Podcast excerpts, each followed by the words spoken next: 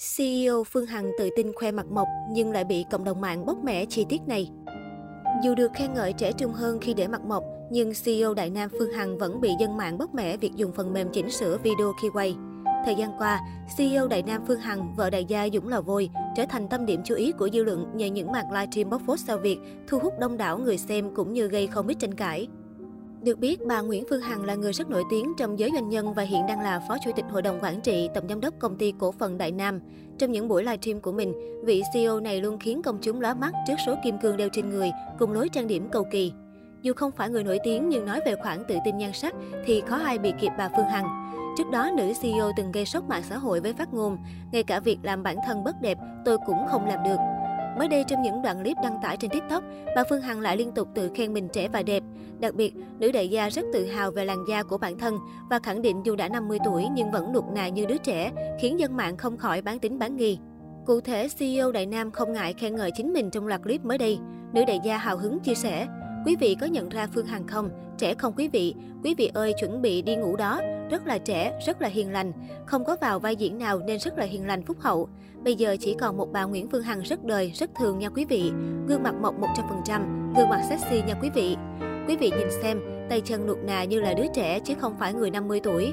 Bởi vậy tôi nói ngoài đời đẹp hơn trên ảnh rất là nhiều. Có cơ hội gặp tôi sẽ ngạc nhiên hơn nữa. Đó là sự thật nha quý vị.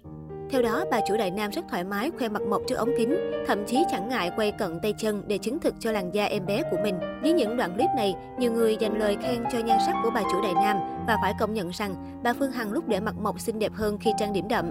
Tuy nhiên, bên cạnh đó có không ít ý kiến cho rằng bà Phương Hằng đã dùng phần mềm chỉnh sửa để tuốt tát nhan sắc ít nhiều.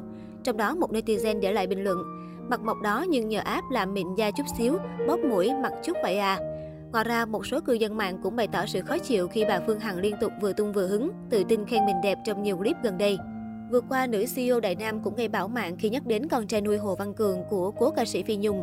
Theo đó, bà Phương Hằng yêu cầu trợ lý của Phi Nhung phải gửi lại tiền cát xê cho Hồ Văn Cường trong nhiều năm qua.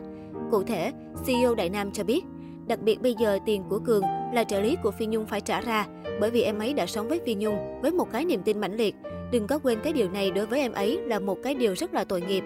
Liên quan đến vấn đề này, cố ca sĩ Phi Nhung từng chia sẻ với giới truyền thông rằng sẽ đưa toàn bộ tiền cát xê cho Hồ Văn Cường khi nam ca sĩ đủ mười tám tuổi hay muốn ra ở riêng.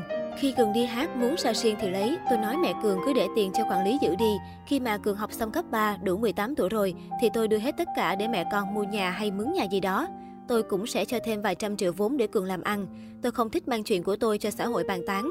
Nhưng vì xã hội quan tâm Cường, vì khán giả quan tâm nên bây giờ tôi mới nói. Hiện tại, xê e ô Nguyễn Phương Hằng vẫn đang là cái tên được nhắc nhiều nhất trên các phương tiện truyền thông và mạng xã hội.